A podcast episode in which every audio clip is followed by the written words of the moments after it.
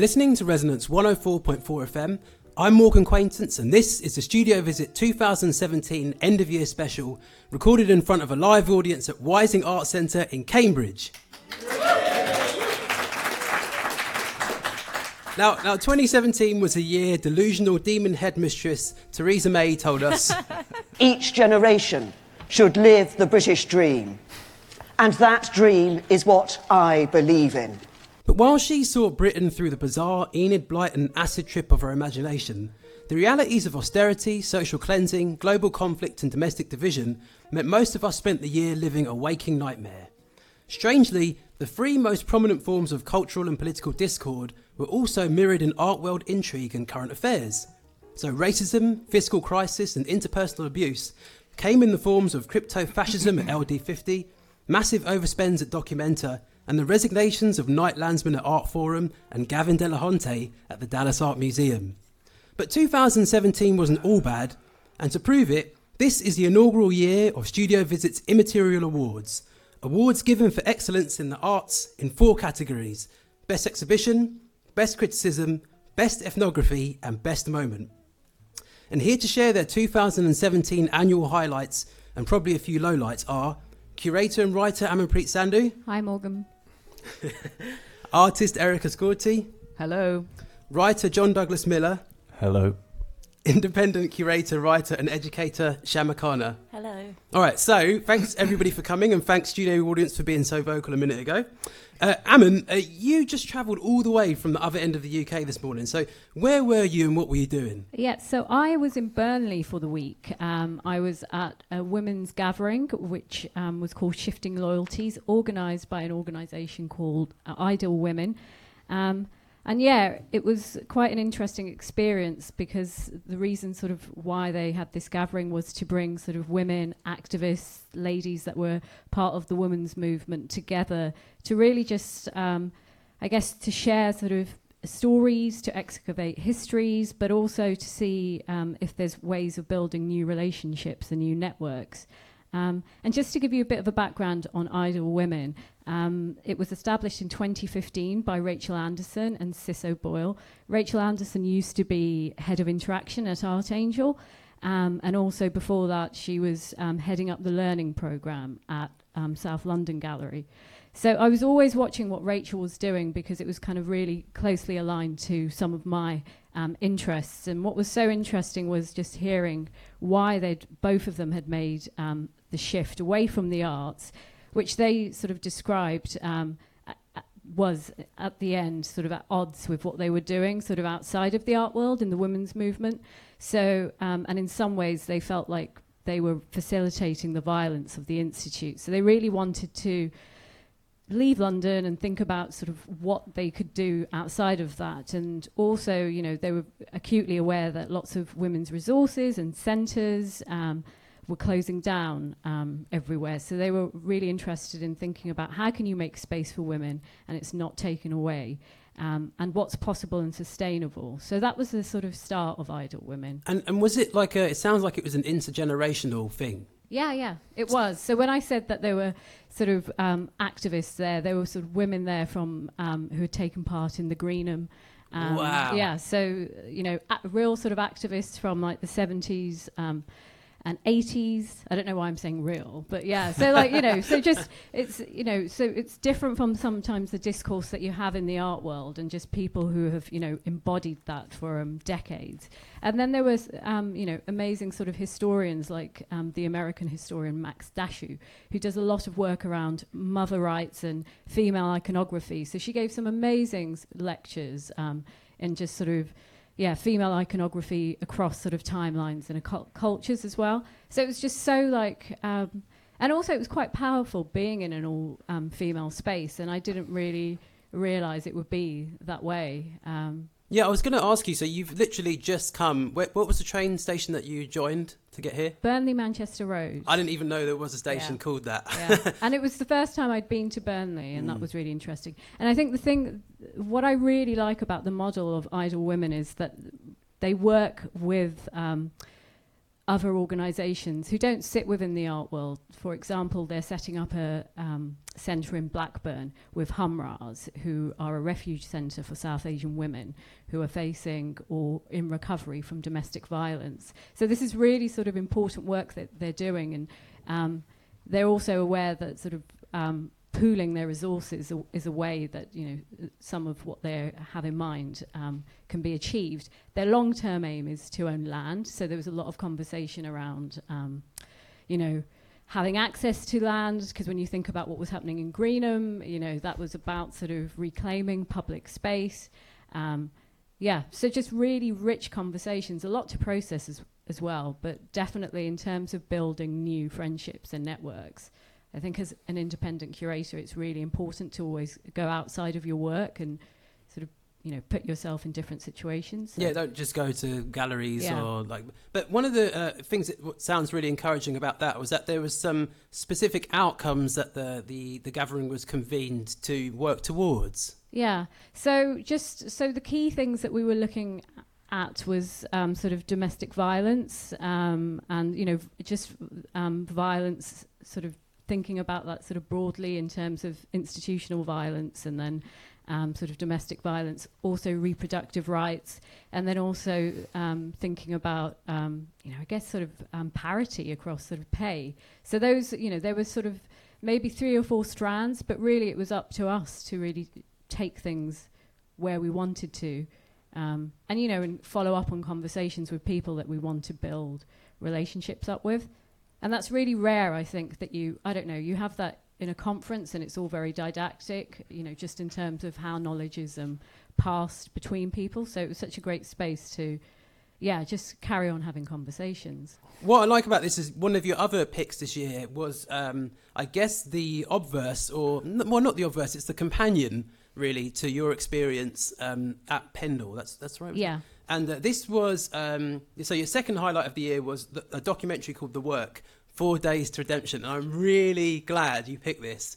It was f- phenomenal, one of the best yeah. things I've ever seen. So so basically, just to give people an idea, like um, it was a Storyville documentary that looked at an interesting form of like reparative therapy in Folsom Prison. So is that right? Yep, that's correct. And like, so the, the, the documentary follows three men from outside as they participate in a four-day group therapy retreat with uh, level four convicts. And I think level four means probably the most extreme, um, uh, hitherto violent yeah. individuals. But it was a kind of um, new form of, well, primal scream therapy is a bit dismissive, I think, but it did involve kind of guttural, like exhuming a yeah, lot of pain. Completely. And tell me what you felt about it. So I think the first, uh, well, I was going to say the first thing to say is I cried. So it, was, you know, it, it had a real a- effect on me. But also, I think the thing is, it took you to a place that I would, you know, never sort of go to myself. I've also, because this year, thinking about sort of women's spaces and, um, you know, going to Pendle was really important. But alongside that, I have been really interested in um, ideas around sort of male masculinity and where that sort of... Um, where that is now. And one of the strongest things that were coming, you know, that came out of this documentary was, you know, sort of men that had been taught how how to be and just, yeah. So that was sort of one thing, but also just, um, you know, the journey that you go on as a viewer in that documentary. There were times when I felt like I just shouldn't be um, watching. And I really sort of loved the way the director um, didn't really intervene in the narrative. It was very much a fly on fly on the wa- wall, and at, at sometimes um, it was kind of, it was tiring because you saw the same sort of repetitive, um, um, you know, therapeutic process. But yeah, I thought I thought it was amazing. So, and one of the things that struck me when I was watching it was that like absent fathers or fathers in general have a lot to account for, yeah. and that's something that really needs to be well delved into and unpacked, really. Yeah. And like I suppose masculinity really has been looked at this year quite a lot, and, and what.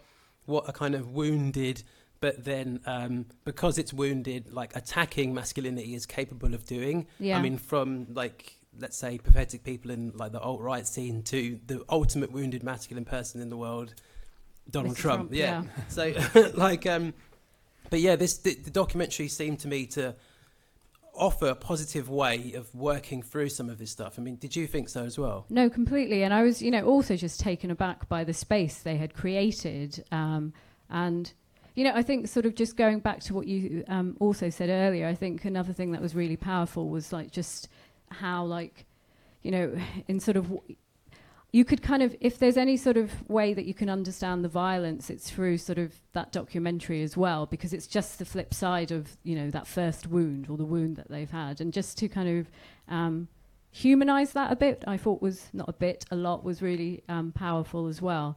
But um, yeah, so the space that they um, had like managed to create was kind of key to that. So what you're saying about that redemptive, and what I loved about it as well is that a lot of these convicts are from, you know, sort of huge gangs, and they make a promise when they go into that space that they'll leave all those sort of, I guess, allegiances at the door. And that was quite amazing, where sort of in their everyday life that they're, you know, that they have all these sort of uh, sort of tribes that they're part of, and the way that that was just kind of, you know, I guess it was a sort of undressing, a continuous undressing as well. Yeah, because it felt felt to me like th- those are kind of positive attributes of a constructed masculinity, really. Mm. But th- those are all often used and turned to um, sort of coercive effect by gangs. So yeah. The idea of loyalty, dependability, understanding, strength and approval. You know, you always hear that, oh, these people have my back. But that's one of the things they do in the programme which really affected me. They were like... When, you know, they go, we got you got like ten bad dudes behind you, like go yeah, there. What's, yeah, you know. Yeah. And one of the most powerful scenes was when, um, you know, one of the um, convicts was saying, you know, uh, he was talking about, uh, you know, I, I feel like I want to give up, I want to commit suicide, and just that sort of process when someone else came up to him and they were just spent, you know, you spent five minutes just watching um, them just sort of going through that process where he was like, you, you know, you're not going to do this, this isn't going to happen, and yeah, just. Really powerful stuff. I can't really articulate it in a way that's really sort of... Does it justice? Yeah, because yeah, no, yeah. you, you just have to watch it, but it's a must-see. And also, yeah, just in terms of therapeutic processes, I just found it really... I, th- I think they're doing some really amazing work, and it's just worth looking at just alone for that. So, unfortunately, the Storyville strand, which is like a strand that's not produced by the B B C but is bought by the B B C, uh, is no longer available on iPlayer. But and I tried to watch it in sort of pirate version yeah. this morning, but it's not available either. But which makes me think it's going to get some sort of a commer- low-level commercial release. Yeah. So hopefully it might be out on one of the many like streaming providers online, so people can catch it soon. But if you haven't seen it, it's like an absolutely phenomenal uh, documentary. But now it's time to announce the first of this year's Immaterial Awards. Now they're called Immaterial because there's no cash, there's no there's no prize, there's nothing except our praise. But everyone's good with that. And uh, so, Aman, I'm going to ask you to do the honours. Please open the stapled envelope and tell us the recipient of. The, yeah, you're over there. Yeah, just, I'm just trying to do it with one hand. Sorry. Okay. It's La La Land. Ah, uh, the twenty seventeen award for best exhibition goes to Sherry. I can't Silver, read that. Silver. Silver for We Are Watching Oz in London. Right. So.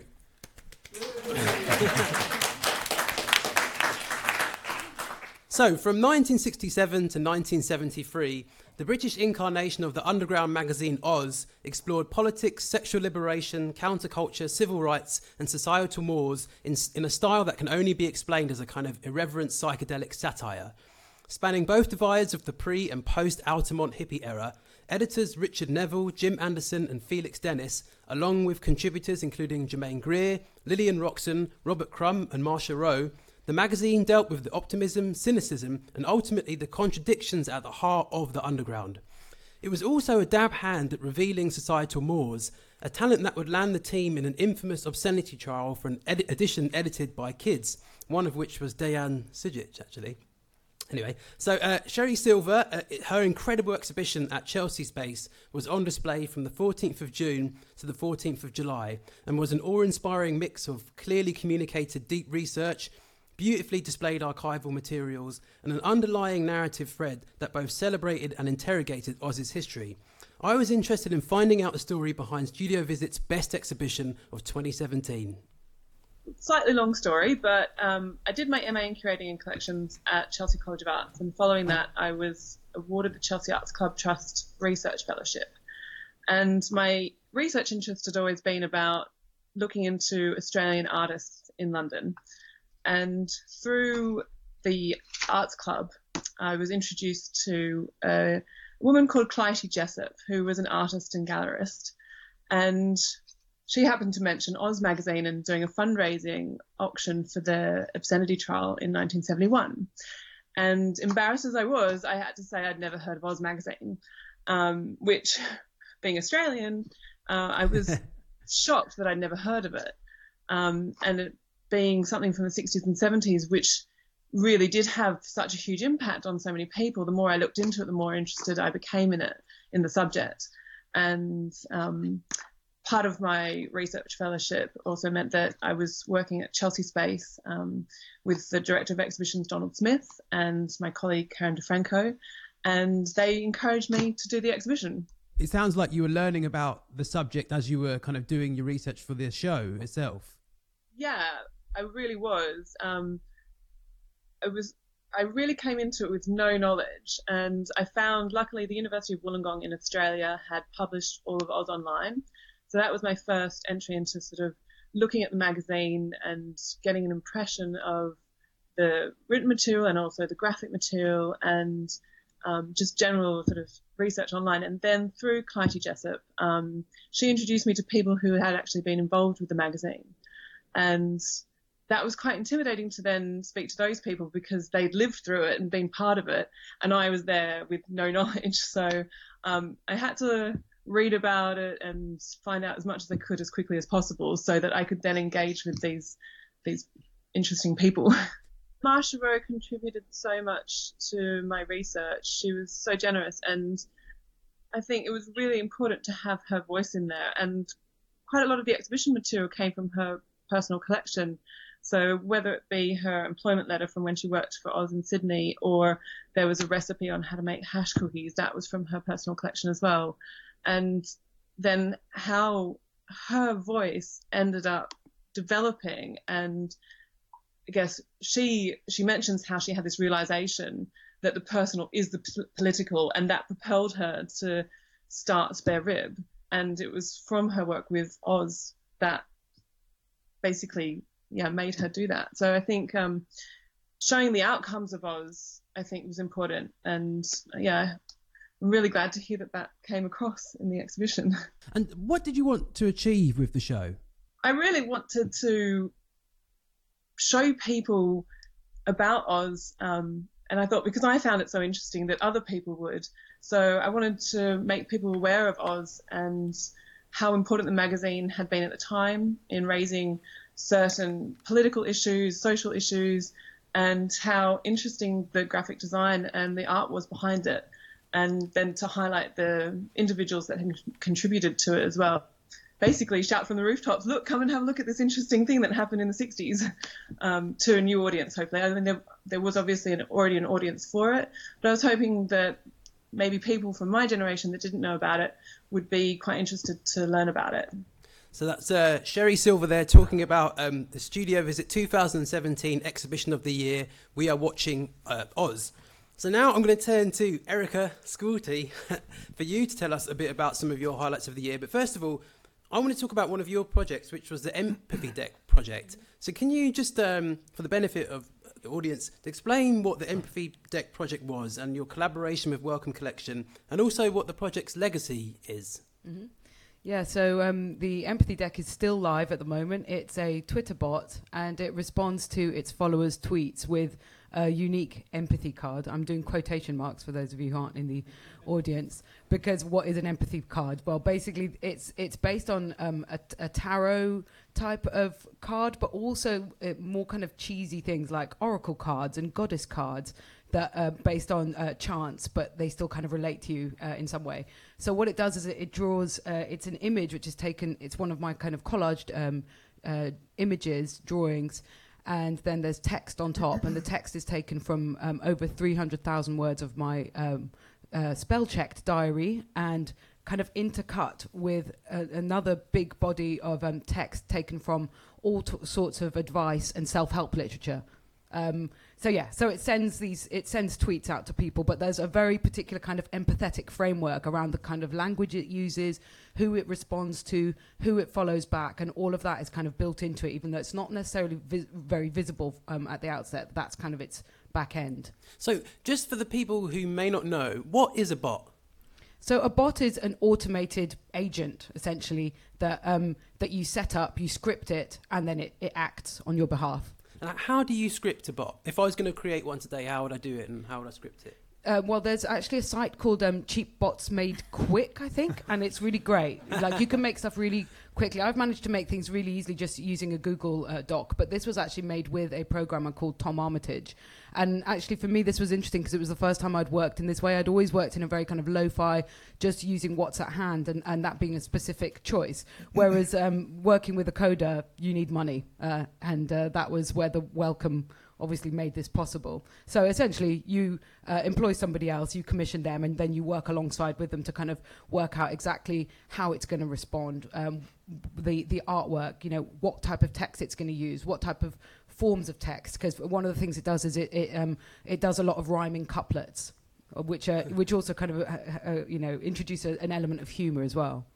And empathy was something that was on my mind this year, but um, and it's it's interesting, actually. It feels like it might be coming back slightly, not as if it was a fashion, but um, just people are kind of discovering the history of its emergence, specifically that it's the trajectory from late nineteenth century German mm-hmm. aesthetics into English usage. And in the German, I'm not very good at pronouncing German. Uh, yeah. Is it Einfurlung? Einfurlung. I think so, something Einfurlung. Like that. Yeah, but... Um, Daria Martin, I don't know if you've come across her work mm. on Mirror Touch Synesthesia, but that, uh, there's a large section of the book all about the kind of feeling in of empathy. So what what attracted you to empathy as a as a kind of subject or, or, or a launch launch point?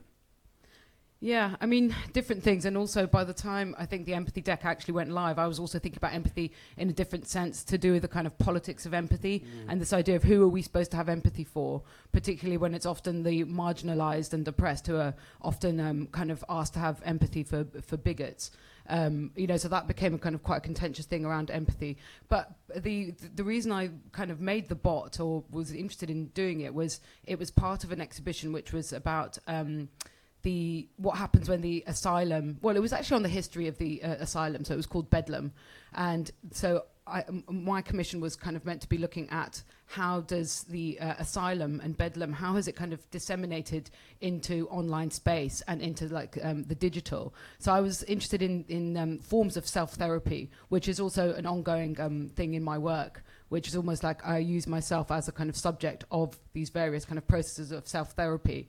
Um, so it was this idea of could I make could I make a, a little something that would be sent, rather than it just be to one friend or to a couple of friends, could you kind of automate friendship on this scale so that it responds to people when they've said something, because it, it responds particularly to emotive language. So I kind of wanted it to, to be something that would maybe like um, make you smile, or at least have that sense of, of a kind of connection Um, wh- which gives you that kind of, oh, me too, or somebody else has felt that too. So there is some sense in which it, I wanted it to act in a kind of therapeutic way, but without being a therapy tool.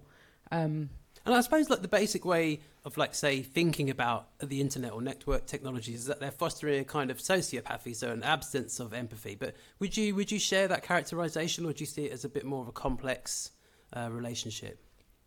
I think it's definitely complex, but I think that's also true. Yeah. yeah. I think, I mean, you know, in the writing that I've, that I've done around the Empathy Deck, I mean, that's one of the things I've kind of tried to point out is that, you know, uh, Twitter particularly is a space that from, from what we can see all the time with the, the accounts that they decide to not shut down and the way that they prioritize traffic and participation over any kind of ethics. Uh, clearly, it's a place uh, I- in which um, a lot of non-empathic or, or aggressive, uh, racist, misogynist, transphobic uh, language circulates. Um, so yeah, it is an attempt to kind of uh, c- combat that. And also maybe just to point to the ways in, in which, uh, particularly around um, anxiety, depression, when the, sh- the sharing of that and the kind of creating of community, that that is something that also happens online. So it's kind of, you know, it's not one or the other. These things um, coexist, uh, unfortunately. Mm-hmm. Um, but yeah, my, the, the project in a way is it's rather than saying like, um, because a lot of the language that it refuses to to to respond to or to repeat is um, like uh, offensive language. In a way, that's its way of saying, uh, well, no, as artists, you don't have to reflect what's in the world. So you don't have to be like, oh, well, the world's fucked up, so I'm going to show you, you know, everything that's terrible about it. You can also be like, well, no, I'm just not going to repeat that back. And that's a form of, uh, y- you know, it's, it's a type of action which is still empathetic, but still an action. So another work that you're working on at the moment uh, made me think of a sort of tendency of maybe of being in the work, but also absent in the work that you produce. And this is, uh, you're saying you're working on a ghost written book. And I thought, well, how do you work on a ghost written book? Is it just by chilling and letting someone else do the text? Well, I mean, that's actually, that's done. What, yeah. what, um, yeah, I mean, uh, I, I commissioned somebody to write my um, ghostwritten autobiography based only on what they found on me online um, and a, a packet of intimate data. So that was stuff like my um, Amazon recommended, my YouTube uh, history, uh, snippets of Facebook and Gmail uh, conversations and emails. So uh, this was then uh, handed to a stranger who, yeah, at that point I did just chill uh, and then and then they wrote it. But then th- this year I then wrote an essay about it, and it's kind of funny because the essay has turned out as long as the book itself. So it's kind of turned out this like there, there's an interesting there in ter- uh, thing there in, in terms of um, on the one hand giving giving over your um, your image to somebody else to represent. You, you know, you're allowing them to kind of have agency over it. But then arguably by then writing a a ten thousand word essay in response, I've kind of tried to reclaim some of that and be like, actually, no, now here's my version of what this was about. But yeah, that's coming out soon, so you'll have to read it, see what, see what you make of it. Is there always this, do you feel that there's always a kind of push and pull like that in the projects that you do? Because I feel like there's that, that energy, like, mm-hmm. so, like it, it's almost like you surrender it to the point of it just not being you, and then you kind of pull it back or... Yeah, I'm really interested in that in terms of like what you surrender to somebody else and how you, h- how you can allow somebody... Uh, either like another human, so like the ghostwriter, or perhaps an automated uh, process, or a combination of the two, uh, to to kind of yeah to give up some authorial control while at the same time not just going like data in, data out, or kind of I hand it to you, it's a- it's fully outsourced. I'm kind of interested in what happens in that um, in that overlap. And, uh, okay, so I just want to talk briefly about your... You selected four highlights this year. We won't go too in-depth with yeah, them, but... That's um, good, because I can't remember them all. Yeah, so we might even just mention them. So yeah. The first one was fifty-six Artillery Lane at Raven Row. What mm. show was this? So this was a show curated by um, Naomi Pierce and Amy Budd, and it was looking at the the um, the site of the domestic, uh, or right, the, sp- the space of the domestic as a site for sexual... Um, uh, politics. And um, what was really interesting about it, apart from the kind of exhibition itself, was how much effort they put into the live program. And I think maybe this is an overall kind of theme of two thousand seventeen of like mm. the way that live programs have, um, you know, maybe in a cynical way as well, you could say that they, they p- p- it's a way to get people to come and see shows that they might not see yeah. otherwise. Put a performance on, but this was done like really, you know, it was really solid. And so, so uh, two of the things that I went to was um, I went to a workshop run by uh, Banu Kapil, who's originally from um, the U K but ca- had come over from Boulder, um, Colorado. So that was a really interesting workshop on uh, anti-memoir, she called it, which included meditation and drawing, and uh, and also I went to a screening called um, screening and performance called um, "Sick Time Is Resist Time," which was looking, um, again, at forms of therapy, um, the kind of, well, I don't know what the word for it, something like, no, not the not the military industrial complex, what's the other one? The pharmaceutical industrial complex. One of them. Yeah, yeah. one of those, yeah. Um, so, yeah. I'm brilliant. So we're just gonna. I'm just gonna list through the, the the last few. So there was Arthur Jaffa's video at the Listen uh, show, which was like a, a strange, mysterious, like lots of money thrown at this exhibition in a building I never knew was there, yeah. but looked like some sort of, I don't know, um, evil villain's lair in Blade. And it's also used for, um, I mean, because, yeah, it's uh, Fashion Week. I yeah, think it's, Fashion it's that, Week. It's that yeah. kind of building, yeah. Then you had uh, Terry Temlitz at Auto Italia Southeast. Mm-hmm. And you had the post-fi- cy- Post-Cyber Feminism Festival, I C A, mm-hmm. which I don't know if you know, has in this week's issue of uh, Private Eye, no the way. Conservative of a small c, uh, satirical magazine, been uh, mentioned in Sood's Corner. Wow. And it says, um, Sonic Cyberfeminism's reading group, intersectional approaches. And I don't if, if anybody doesn't know or is familiar with Sood's Corner, it's supposed to be um, the place where uh, people use kind of pretentious verbiage and they get called out for doing so. But um, so this expression, Sonic Cyberfeminism's reading group, Intersectional Approaches, has been uh, pulled out by the sort of conservative with a small c satirists as um, evidence of pretension happening at the I C A. What, just from the title? Just from the title, yeah. Amazing. There you go. Make of it what you will. Um, but now it's time for us to, to announce the second okay. second award of twenty seventeen. This is good. I agree with this one. The two thousand seventeen award for Best Criticism goes to Lan Absgogati for her feature, The Art Right.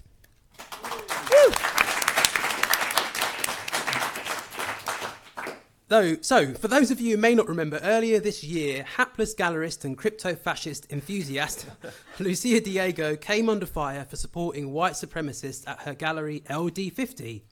What initially seemed an ill-judged and naive engagement with the fascist alternative right through an exhibition looking at alt-right esoterica was soon to be revealed as a more serious embrace of racism and a toxic soup of white supremacy, the MAGA mindset, and all the other bargain basement philosophy used to support it. A wave of spirited condemnation and, um, frankly, weakly argued support followed, but Lan Absgogati's feature in Art Monthly was absolutely was an absolutely skilled dissection of the facts that will ultimately, I believe, become a canonical text. It is a classic, and I asked her where the research for that classic came there from. There was two things I didn't want to do in this article, is I didn't want it to sound like a set of um, petty squabbles between different, fairly obscure ends of the art world, like a kind of ultra-left position and, um, uh, uh, I don't know, liberal or sort of esoteric position. And I didn't want it to sound like um, a set of, like, just like cussing um, post-internet art or something with, with no real substance or attention or a sort of flattening of that genre. Um, because I, I just think it was so much more serious than... It, like that just that just like the minute I started doing research, I was like, this isn't about me finding something politically dubious in some person's artwork because they're invested in, I don't know, Bitcoin or whatever. Like it, it just felt so much more serious than that when you actually listened to what was going on then. This is like an actual meeting of white supremacists who want to organize, and this is about a, a, an organizational structure. And that to me felt like the most urgent thing to critique, and the thing that was somehow obfuscated in some of the the articles, like the one by um, obviously the one by Jonathan Jones and J J Charlesworth, that were just sort of advocating for for, for some sort of like libertarian um, free speech argument, where this was so much more grave in in my view than than being about that. I mean, this was literally about an art gallery hosting white supremacists, and that was the sort of level at which I wanted to make the argument. Do you think that's what criticism can possibly do now, or like criticism in its most effective form at the moment needs to be less about call outs and less about kind of ad hominem stuff disguised in like kind of showy verbiage, and more mm-hmm. about cool dissection of the facts and what's actually happening so that the text stands the test of time? Yeah, I think that's true. I mean, I think that, that that's not only true, and I think the recent thing that you've written on Eflux is an, a, a, like a brilliant example of that. And I feel really, um, you know, I feel like what I wrote and what you wrote is are kind of written in a similar spirit of trying to do something that actually works, like a sort of investigative kind of writing. But then at the same time, I'm also really invested in writing about art in a way that isn't just... Um, you know, that is about questions of form and aesthetics. And I think I think that the same, although that it, it takes shape in a different sort of way when you're talking, when you're doing something sort of investigative and maybe more sociological, I think that that, that like carefulness or attention that I feel I had to work with in that article, that this just couldn't be a series of like speculations and me, um, you know, sneering at stuff I didn't like. It was much more serious than that. I think that's also the way that I want to treat an artwork when I write about it. And I don't just want it to be about kind of tracking where something sits in a certain scene or like um, moment, or in terms of who people are friends with or where they're showing, but rather about like actually paying attention to an artwork quite carefully. So that was the award winner for Best Criticism of two thousand seventeen, Lan Absey-Gogarty, talking about her brilliant feature, The Art Right. So Shama, I'm going to turn to you now uh, to talk to you a bit about your highlights mm. for twenty seventeen. And I think maybe let's start with uh, a mutual friend of ours and recent recipient of the Paul Hamlin. Is it the Paul Hamlin Foundation mm-hmm. Award? Mm-hmm. You know who I'm going to talk about. Who is it? Rahana Zaman. Oh, we're not close enough. Yeah. Rahana Zaman. Yeah. So tell us why, what was it about uh, Rahana's output this year that blew your mind? Uh, well, yeah. I mean, it's this year which tops many years of hard work. Um, but I guess, um, yeah, I, well, I kind of, um, I, I worked with her on an event last year at Jerwood called Shades of Opacity. And so, um, Yeah, um, so it, it, it started off as a kind of, you know, coming together of um, affinities, and then just um, kind of having this backstage um, access to her work, and then also seeing kind of that materialise in a very public sphere. Sort of, um, so um, with the WOCI Index, the Women of Colour Index at um, the Women's Art Library in in. Goldsmith. Yeah, and so you and I have attended quite a few of those mm, sessions, and mm. it's been interesting to watch it develop from kind of a small meeting to somewhere that's kind of, well, getting quite packed out, and a lot of really useful things are being and talked about. So, yeah. Um, yeah, so this uh, is um, something that um, sh- she works on with Samia Malik and Michelle G- uh, Williams-Gamacher, um, and they are kind of taking the lead from Rita Keegan, who started this slide library um Uh, was it the late eighties, early nineties, um, and it kind of laid dormant for a while until it was kind of um, reinvigorated by uh, by these three w- women researchers. And yeah, it's just um, kind of quite an unusual kind of um, uh, manifestation, because like it's within Goldsmiths, but it's not kind of endorsed by them. They're, you know, they all began as volunteers, kind of using this resource and yeah, uh, and, and gathering people around it. Um, yeah, and it's just um, yeah. I think the Paul Hamlin Award is just um, great timing. She's just had a baby, but she's not slowing down at all. Yeah, um, which is amazing. I'm I'm just so glad to be in contact with her. And one of the things me and you talked about was like the changing role of the critic, or how the critic is being treated. And we noticed this, this sort of shift in a dynamic where organisations are al- almost trying to co-opt you as a kind of advisor. Mm. Like you, you wrote a piece for um, Art Monthly on the Berwick Art Festival, um, Film Festival, and then had them contact you and say, oh, maybe we can talk about it, or maybe you can tell us. I mean, t- talk a bit about that. Like, I mean, do you feel like there's this um, expectation now, or there's this action whereby the institution receives the criticism and then tries to ask you to come and work as a kind of informal, mm. unpaid advisor? Yeah, behind the scenes, right? Um, yeah, I, th- I think something, I mean, that's very um, important about t- twenty seventeen is how the internet seems to have come into its own, and it feels like we're used to feeding back, and there is this forum, and, and it's so so exciting, and really, like, in terms of my research about immaterial art and where it can be found, where it's located, um, it's really exciting, and I've had to kind of pause my own research just to watch in a way. Um, so like Berwick are interesting because they've employed the White Pube this year as the critics in residence, and I just find that so weird that kind of critics are kind of being employed to, and you know, what is the expectation? How critical can they be within that paid situation? Um, so yeah, it's interesting to hear their response, which isn't that in, in, far from institutionalised, because mm. what th- their work is is not. But yeah, I've I found that very uncomfortable, that like you write something publicly, and then because you have this weird um, social and professional relationship with somebody, they feel that like they can email you and kind of put weird pressure on you. And yeah, um, I got loads of that. Yeah, like, yeah. But something else. Uh, let's talk about some of the other selections that you had. So, so the release of the film Get Out. You you were talking about Get Out. Now I haven't seen this yet, mm. and it was an interesting kind of Twilight Zone vibe thing happening. Uh, so what what is it about the film that grabbed you?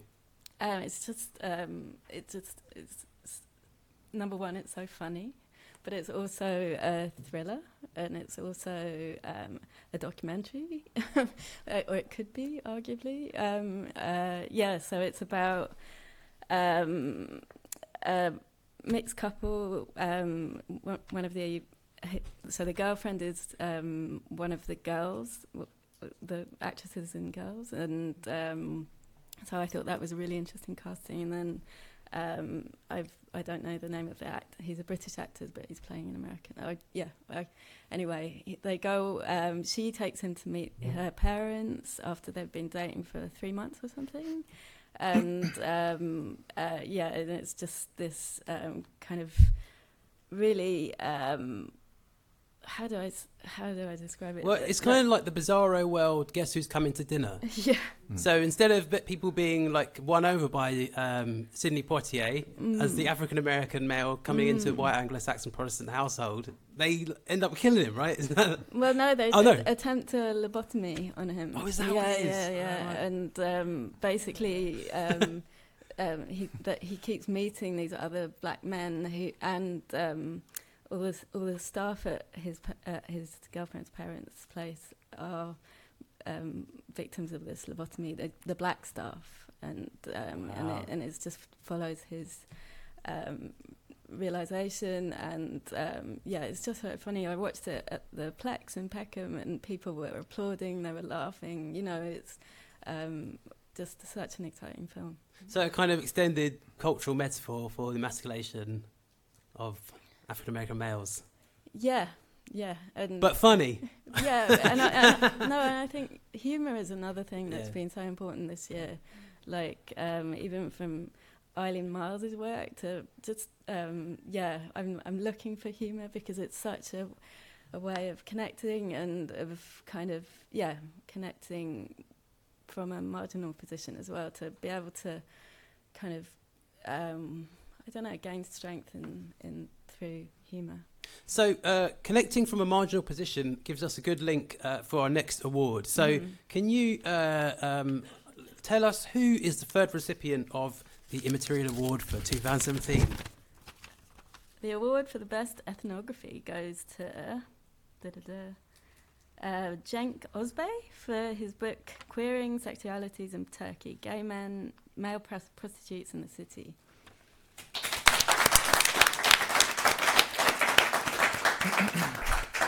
So, the concepts of heteronormativity and homonormativity are thankfully under interrogation more and more these days, and the debate can often feel as if it's congealing around a new set of orthodoxies solely focused on the policing of appropriate pronouns and a kind of fixed notion of fluidity centred on the performative effects of language. But oftentimes, when the boundaries between the constructions of heterosexual and homosexual blur, they do so in ways that are not as neat or label-friendly as we might think. A prime example of that came in Studio Visit's Ethnography of the Year. Cenk Özbey's Queering Sexualities in Turkey, Gay Men, Prostitutes in the City looked at male sex work in Istanbul during the noughties. What I found in the book was a vivid account of rent boys, their male clients and the social practices and locations in which they meet and interact. Unfortunately, Cenk was unable to, uh, to talk with me earlier this week due to travel commitments, but here is an excerpt from a discussion we had earlier this year about this instant contemporary classic and a must-read for anybody interested in contemporary masculinity. It's really tricky in the sense that, like, first of all, yes, rent boys were in control. And the key point here is not class, not economic uh, superiority, uh, but masculinity.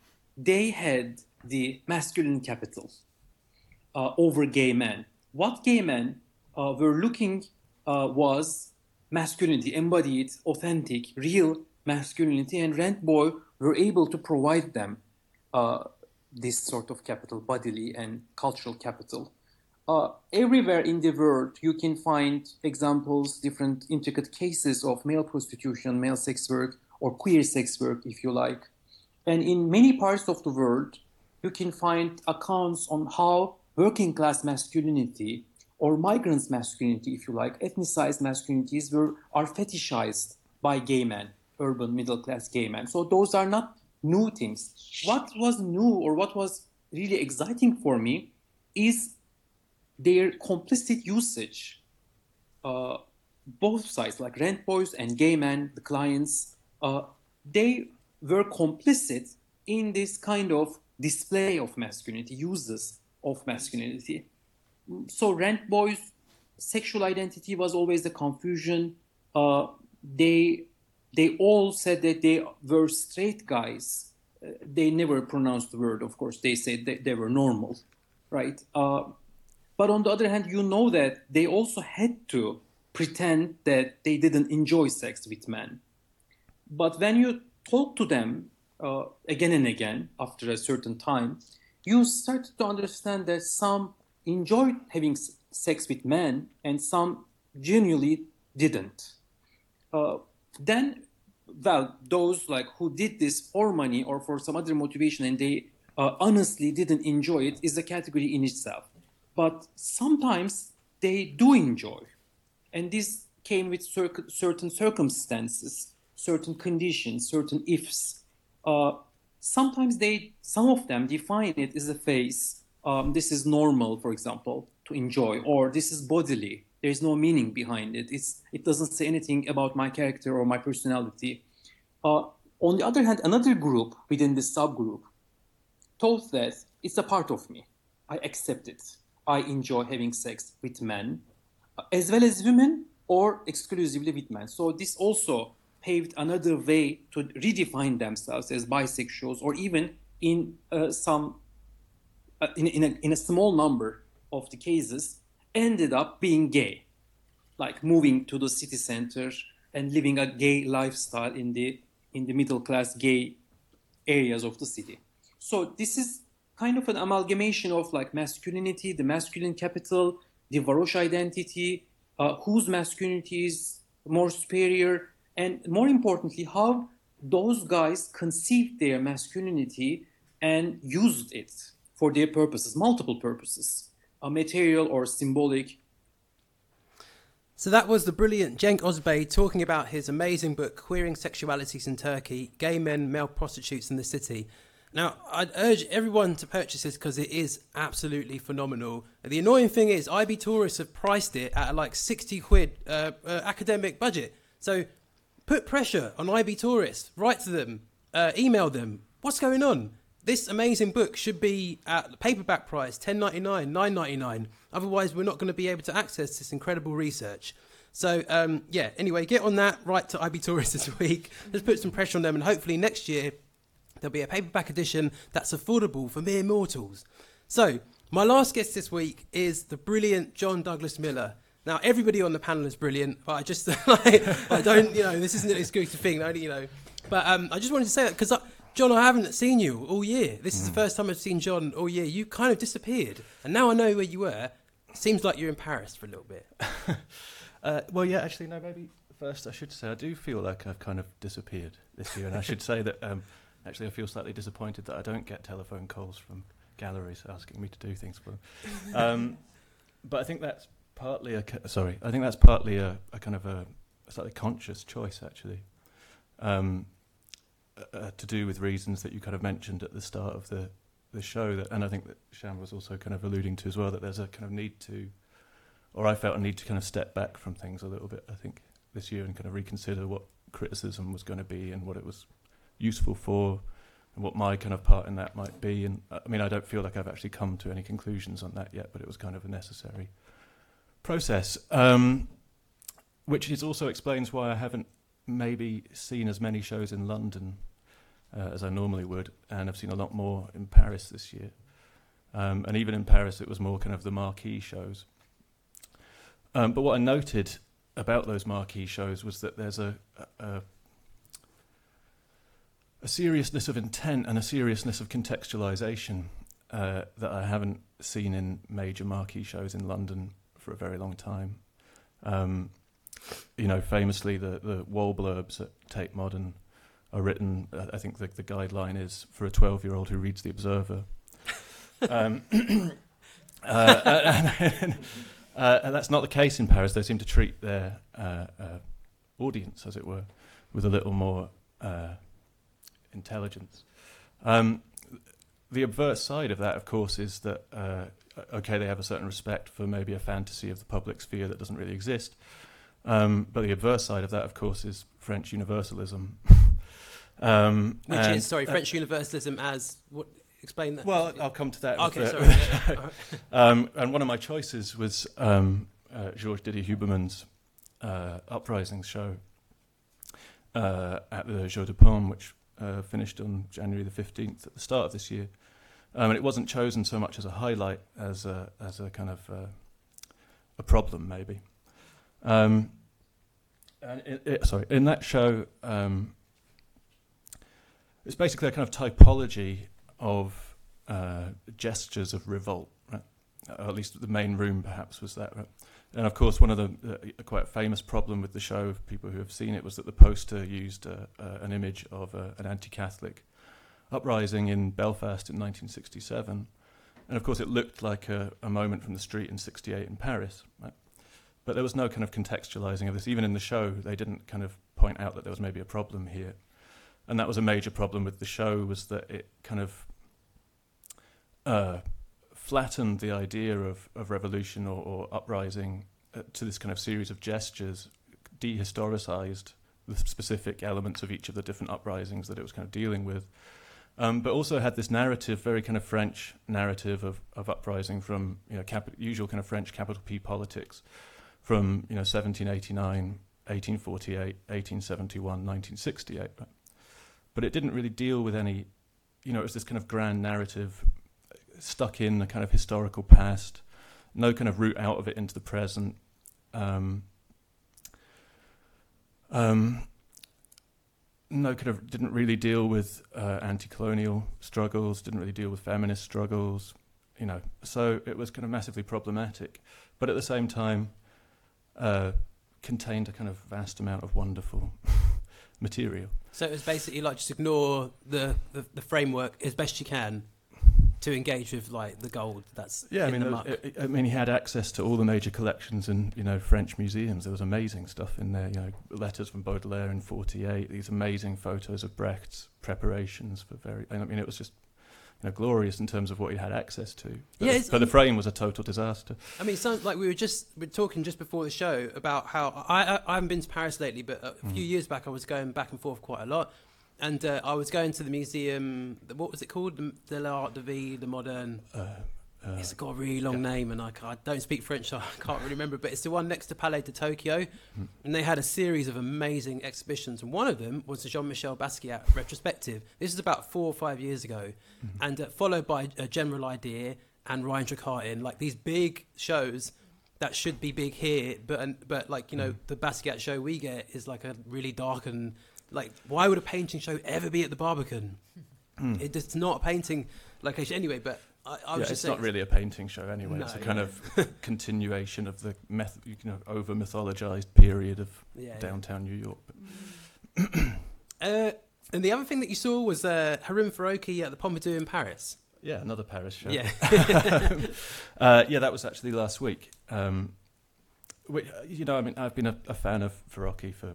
years and years, but it was kind of wonderful to see this retrospective, um, and also, you know, it's it's so it's sort of desperately serious critical work, and it was kind of good to see that in some way. yeah.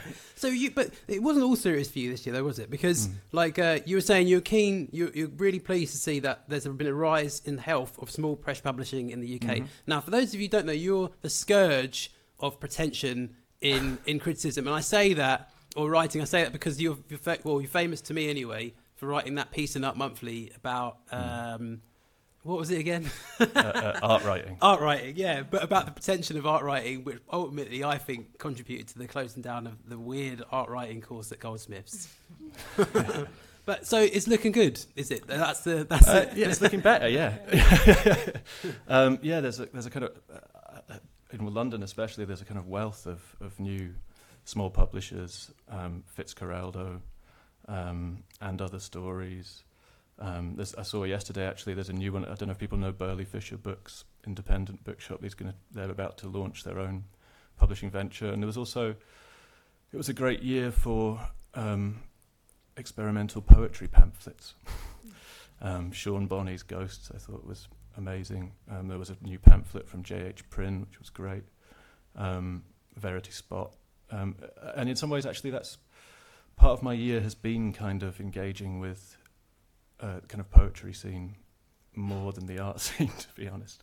Fair enough, but I think like most people, it seems like there's a consensus on the panel today that actually what you need to do is spend some time away from the like mm. usual um, spaces and contexts that we're supposed to inhabit in order to kind of re-energise, really. Absolutely. Uh, and with that, I'm, I'm going to ask you to open the envelope and name the final award for the twenty seventeen Immaterial Awards Studio Visit. The award for Moment of twenty seventeen goes to Lyle Ashton Harris.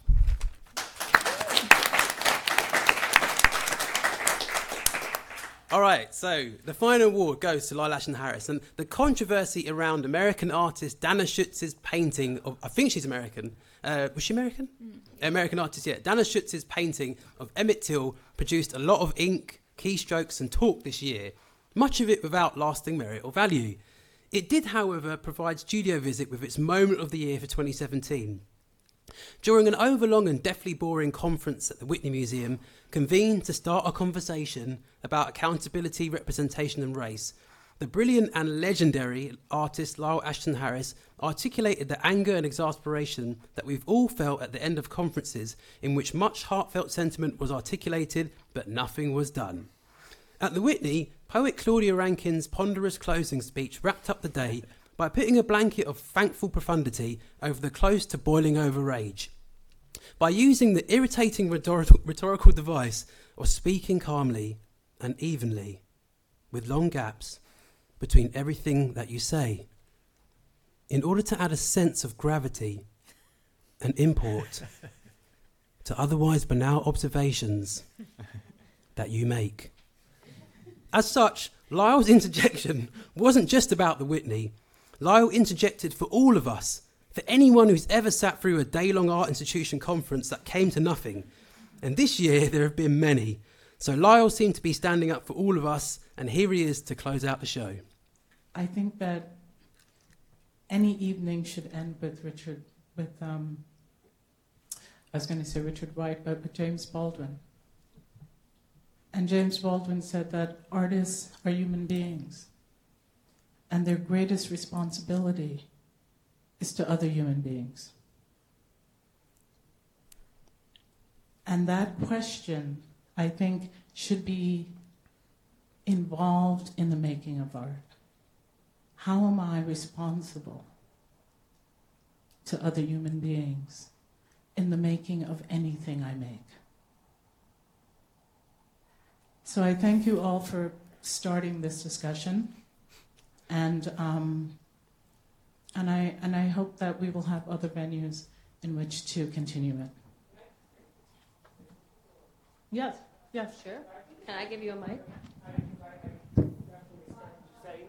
I definitely respect what you're saying, Claudia, but this is not the first time this is happening. You know, this is going back to black male. I mean, Michelle. No, no, no, I know. I think, Michelle, you said to refer to Thelma's catalog, but also let's deal with the reaction to the show itself. So I think it's important to realize this is nothing really new. This is an expansion, yes. You know, what's going on. And it's not, I mean, black artist Raoul Peck, the Haitian, did a seminal film, um, I Am Not Your Negro, where actually talked about, let's say, whiteness and what was the stake on blackness extracted for to create that imaginary whiteness. Coco Fusco said twenty years ago that to ignore white ethnicities to redouble its hegemony. I did a project on Jeffrey Dahmer in ninety-six. It took twenty years to make it, but it's in the it's in the moment's collection. So it's not like black artists or artists of color have not actually imagined whiteness. I like Dana. The thing is, it's not complicated enough. I think the woman in the back somehow said, why is it that she not imagined? If it's about empathy, then let's deal, what would, what would it mean to sacrifice one's son? It's not just in terms of her empathetic relationship to the mother, but to actually look at the mirror reflection of that whiteness that created a horror in the first place. So let's not act as if this is the first time this is happening. No, no, no. We can go back historically, go back to Hazel Carby, nineteenth century, Frederick Douglass. One of the things that I had to deal with is to go deep in Frederick Douglass' archive. So let's, I don't want to have like a, a moment, like a kumbaya moment. This is happening in twenty seventeen. This is something we have been resisting for a long time. So let's deal with the historical specificity, but also the cultural nature that has taken place. I just need to just say, and I love the Whitney. I'm a alumni of the Whitney, but when someone came to my studio, a curator of education, to ask about black male representation, she know about the, she did not know about the Black Male Popular Culture Conference. Now, how could an educate, uh, a curator of education at a leading institution in the U S not know about black popular culture? So that's where we are right now. So I don't want to have like a kumbaya moment. Let's deal with the problem of cultural nature, not just with the Whitney, all institutions. My students are somehow saying we don't want culture sensitivity, we want cultural authority, is what we want right now. I so that's where we are right now. Yeah.